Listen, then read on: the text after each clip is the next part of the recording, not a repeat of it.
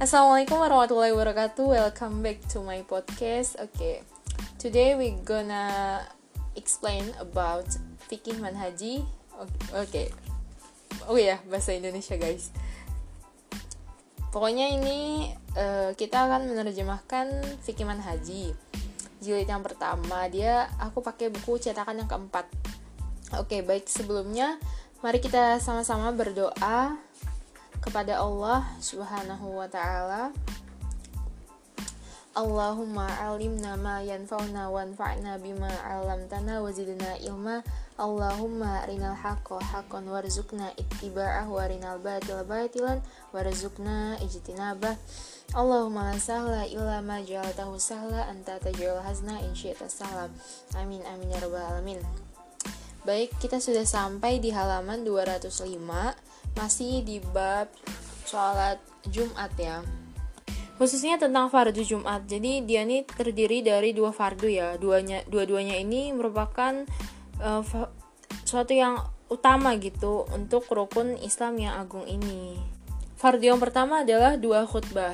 Jadi ini punya beberapa syarat ya. Yang pertama, khotib berdiri ketika berkhutbah jika dia mampu untuk berbuat demikian dan kedua khutbah ini hendaklah dipisahkan dengan duduk. Ini berdasarkan kepada apa yang diriwayatkan oleh Muslim dalam sahihnya dari Jabir bin Sumroh radhiyallahu an bahwa sesungguhnya Nabi Shallallahu alaihi wasallam melakukan dua khutbah dan duduk di antara keduanya. Baginda juga berkhutbah dalam keadaan berdiri. Al-Bukhari dan Muslim meriwayatkan dari Ibnu Umar radhiyallahu an katanya, Sesungguhnya Nabi Shallallahu Alaihi berkhutbah dalam keadaan berdiri, kemudian baginda duduk, dan kemudian baginda berdiri sebagaimana yang kamu semua lakukan sekarang. Kemudian syarat yang kedua tidak dikemudiankan dari sholat. Maksudnya tidak diakhirkan gitu. Nah ini berdasarkan hadis yang banyak yang menyebutkan tentang uh, sholat Jumat ini dan dia telah menjadi ijma ulama dalam perkara ini. Kemudian yang ketiga, khotib berada dalam keadaan suci dari hadis kecil dan besar, serta najis yang tidak dimaafkan, baik itu ada di baju dan badan atau tempatnya, dan berada dalam keadaan menutup aurat. Ini karena khutbah adalah e, seperti sholat, keduanya merupakan pengganti kepada dua rakaat sholat fardu zuhur. Oleh karena itu, dia disyaratkan sebagaimana yang disyaratkan pada sholat seperti bersuci dan se semest dan serupanya lah. Kemudian syarat yang keempat, rukun-rukun khutbah dibaca dalam bahasa Arab. Khotib hendak, hendaklah membaca rukun-rukun khutbah menggunakan bahasa Arab sekalipun tidak difahami oleh jamaah yang hadir. Sekiranya tidak tidak ada orang yang mengetahui bahasa Arab sedangkan telah berlalu masa yang memungkinkan seseorang untuk mempelajarinya, maka semuanya berdosa dan tidak sah sholat tidak sah sholat Jumat, bahkan mereka hendaklah mendirikan sholat zuhur. Nah, sekiranya masih ada, tidak cukup untuk mempelajarinya, maka hendaklah rukun-rukun khutbah itu dibacakan terjemahannya saja di dalam bah bahasa apa pun yang dikehendaki oleh khatib dan sholat Jumat tersebut dihukumi sah. Kemudian yang kelima, berturut-turut di antara rukun-rukun khutbah dan juga di antara khutbah pertama dengan khutbah kedua, serta antara khutbah kedua dengan sholat sekiranya terjadi pemisahan yang lama gitu menurut uh, urf pandangan umum antara dua khutbah atau antara uh, khutbah kedua dengan sholat maka khutbah tersebut tidak sah. Sekiranya dia bisa diulangin maka wajib diulang. Jika tidak bisa sholat jumat akan uh, diganti menjadi sholat zuhur.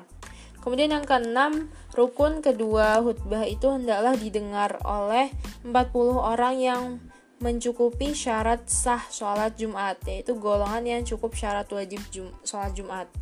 Selanjutnya rukun khutbah. Yang pertama adalah memuji Allah dengan menggunakan mana uh, dengan menggunakan lafaz apa pun. Kemudian yang kedua bersolat ke atas Nabi dengan kata mana pun yang memberi makna sholawat dengan syarat nama Nabi hendaklah disebut dengan lafaz yang jelas seperti Nabi, Rasul atau Muhammad. Dia tidak cukup jika hanya disebut dengan gantian nama, seperti ganti kepada lafaz-lafaz tersebut. Kemudian yang ketiga, memberikan pesan supaya bertakwa kepada Allah dengan menggunakan uh, lafaz apa pun dan uslub gitu. Ketiga tiga ketiga syarat ini adalah rukun bagi kedua khutbah. Tidak sah khutbahnya yang tidak dibaca rukun-rukun tersebut. Kemudian yang keempat, membaca satu ayat dari Al-Quran pada salah satu dari dua khutbah. Ayat yang dibaca disyariatkan dapat memberi fah kefahaman gitu dan mempunyai makna yang jelas. Tidak cukup jika ayat yang dibaca itu terdiri dari huruf-huruf sebagaimana di awal surat seperti alif lam mim. Kemudian yang rukun yang kelima adalah berdoa untuk orang-orang yang beriman pada khutbah yang kedua. Doa tersebut bisa dilakukan dengan uh, uslub apa pun, asalkan dia dianggap sebagai doa menurut urf, menurut pandangan umum. Kemudian fardu yang kedua adalah sholat dua rakaat secara berjamaah. Anasai meriwayatkan dari Umar radhiyallahu an bahwa dia berkata, Sholat Jumat adalah dua rakaat berdasarkan apa yang diberitahu oleh Nabi Muhammad Shallallahu Alaihi Wasallam. Abu Dawud meriwayatkan hadis sebagaimana riwayat yang tadi. Sholat Jumat adalah tanggung jawab yang wajib ke atas setiap orang Islam yang dilakukan secara berjamaah. Nah, berdasarkan dalil-dalil di atas, para ulama telah berijma, bersepakat mengenai perkara tersebut. Bilangan rokat adalah dua dan wajib dilakukan secara berjamaah. Untuk mendapatkan jamaah dalam sholat Jumat hanya disyaratkan mendapat satu rokaat yang penuh. Nah sekiranya dia didapat maka sholat Jumatnya itu sah dan jika tidak dia wajib diganti dengan sholat zuhur. Dan juga disyaratkan jumlah makmum tidak kurang dari 40 orang yang cukup syarat wajib sholat Jumatnya. Sholat Jumat ini tidak sah jika jumlah tersebut tidak mencukupi. Oleh karena itu, jika seseorang yang masbuk datang lalu dia mengikuti imam pada rakaat kedua, maka sah sholat Jumatnya. Dia hendaklah menyempurnakan sholat Jumatnya dengan menambahkan satu rakaat lagi setelah imam memberi salam. Jika dia datang setelah imam bangun dari ruku rokaat yang kedua, sholat Jumatnya tidak dihitung dan dia wajib menyempurnakan sholatnya setelah imam memberi salam dengan sholat zuhur sebanyak empat rokaat. Begitu juga jika para makmum yang mengikuti imam telah menyempurnakan sholat sebanyak satu rakaat. Kemudian tiba-tiba mereka atau sebagiannya didatangi oleh sebab-sebab yang memaksa mereka itu berpisah gitu dari imam mufarokoh. Dan masing-masing menyempurnakan satu rakaat lagi secara e, mandiri gitu.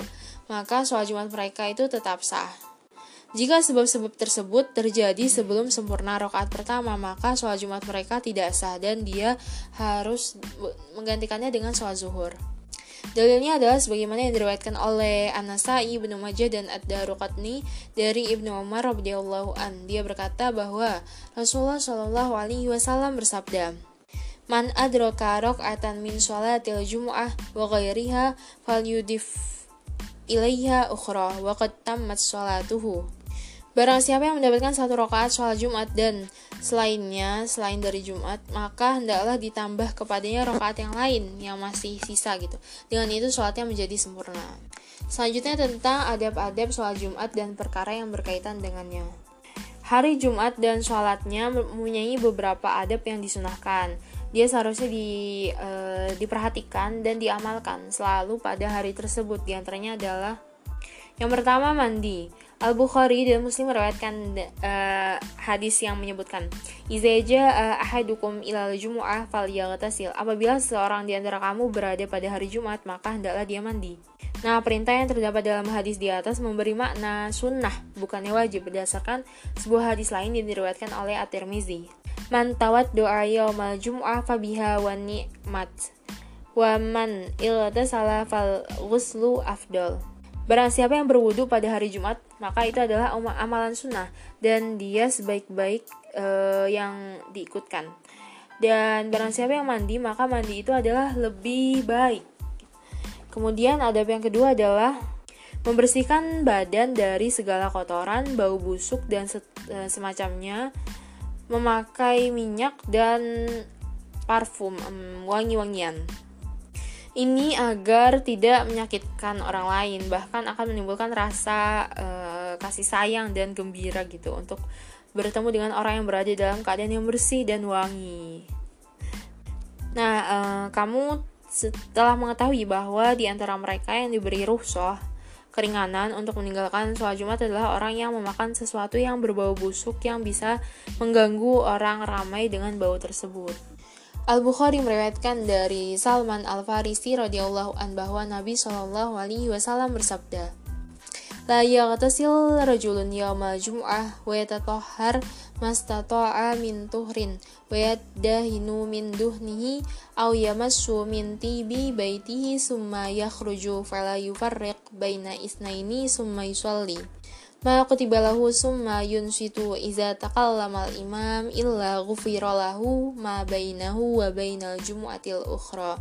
Yang artinya Seseorang yang mandi pada hari Jumat bersuci sesuai kemampuannya memakai minyak dan menyap memakai wangian parfum kemudian dia keluar dan tidak memisahkan antara dua orang yang sedang duduk di dalam masjid kemudian mendirikan sholat sebagaimana yang telah ditentukan kepadanya, kemudian diam ketika imam berkhutbah, maka diampunkan dosa-dosanya yang kecil yang ada di antara Jumat itu dengan Jumat yang lain. Kemudian yang ketiga, adab yang ketiga adalah memakai pakaian yang paling bagus. Imam Ahmad dan lainnya meriwayatkan dari Rasulullah Shallallahu Alaihi Wasallam bahwa baginda bersabda, Man salah yawmal jum'ah wa labisa ahsana siyabihi wa masati ban in kana indahu summa masya ilal jum'ah wa alihi sakinah wa lam yatakhatta ahadan wa lam yu'zih. Summa roka'a ma qudiyalahu summa intazura hatta yan fal imam ghufiralahu ma bainal jum'ataini yang artinya barang siapa yang mandi pada hari Jumat kemudian memakai pakaian yang paling bagus dan memakai wangian jika wangian jika ada kemudian berjalan menuju ke ke tempat sholat Jumat dalam keadaan tenang dia tidak melangkah tidak melangkahi bahu seorang yang sedang duduk dan tidak menyakitinya. Kemudian dia ruku maksudnya sholat sebagaimana yang ditentukan. Kemudian menunggu hingga imam hingga ada imam maka dosa-dosanya di antara dua Jumat akan diampunkan oleh Allah Subhanahu wa taala. Dan yang lebih afdal adalah memakai wangian eh wangian memakai pakaian yang berwarna putih. At-Tirmizi dan lainnya meriwayatkan bahwa Nabi Shallallahu alaihi wasallam bersabda, ilbasu min thiyabikumul bayat fa innaha min khairi thiyabikum wa kaf wa kafinu fiha mautakum yang artinya pakailah pakaian kamu yang berwarna putih sesungguhnya itu adalah sebaik-baik pakaian dan kafanilah orang mati di kalangan kamu menggunakannya kemudian yang keempat adalah memotong kuku dan membaguskan rambut berdasarkan hadis Al-Bazzar dalam musnadnya Nabi Shallallahu Alaihi Wasallam memotong kuku dan menggunting misalnya pada hari Jumat. Kemudian yang kelima, keluar awal ke masjid. Al-Bukhari dan Muslim meriwayatkan dari Abu Hurairah radhiyallahu an bahwa Rasulullah shallallahu alaihi wasallam bersabda, langsung artinya ya. Barang siapa yang mandi pada hari Jumat seperti mandi janabah yaitu membasuh seluruh tubuh dan kepala kemudian dia pergi ke masjid maka seolah-olah dia telah bersedekah dengan seekor unta karena mengantarkan dirinya kepada Allah gitu. Sesungguh eh, barang siapa yang pergi pada saat yang kedua seolah-olah dia bersedekah dengan seekor lembu. Nah, barang siapa yang pergi pada saat yang ketiga, dia seolah-olah bersedekah dengan seekor kambing yang bertanduk. Barang siapa yang pergi pada saat yang keempat, dia seolah-olah bersedekah dengan seekor ayam, dan barang siapa yang pergi pada saat yang kelima, dia seolah-olah bersedekah dengan sebiji telur. Kemudian apabila imam keluar menaiki mimbar, para malaikat hadir bersama mendengarkan nasihat dan peringatan.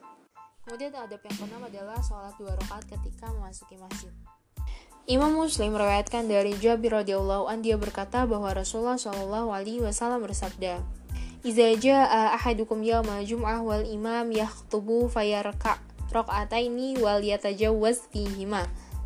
Apabila seorang di antara kamu datang pada hari Jumat ketika imam sedang berkhutbah, maka rukuklah, maksudnya sholatlah, dua rakaat dan lakukanlah dengan cara yang sederhana.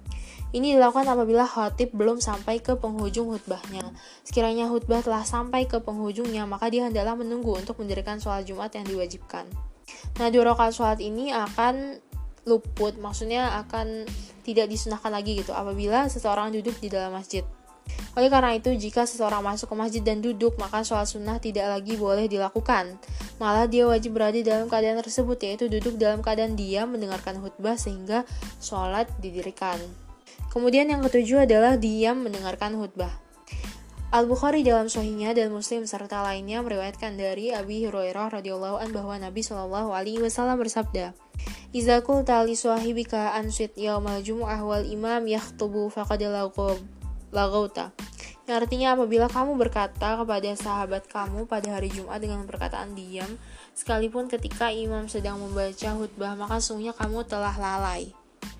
Menurut riwayat Abu Dawud dari Ali radhiyallahu an, "Wa man lagha falisalahu fi jumu'atihi tilka syai'in."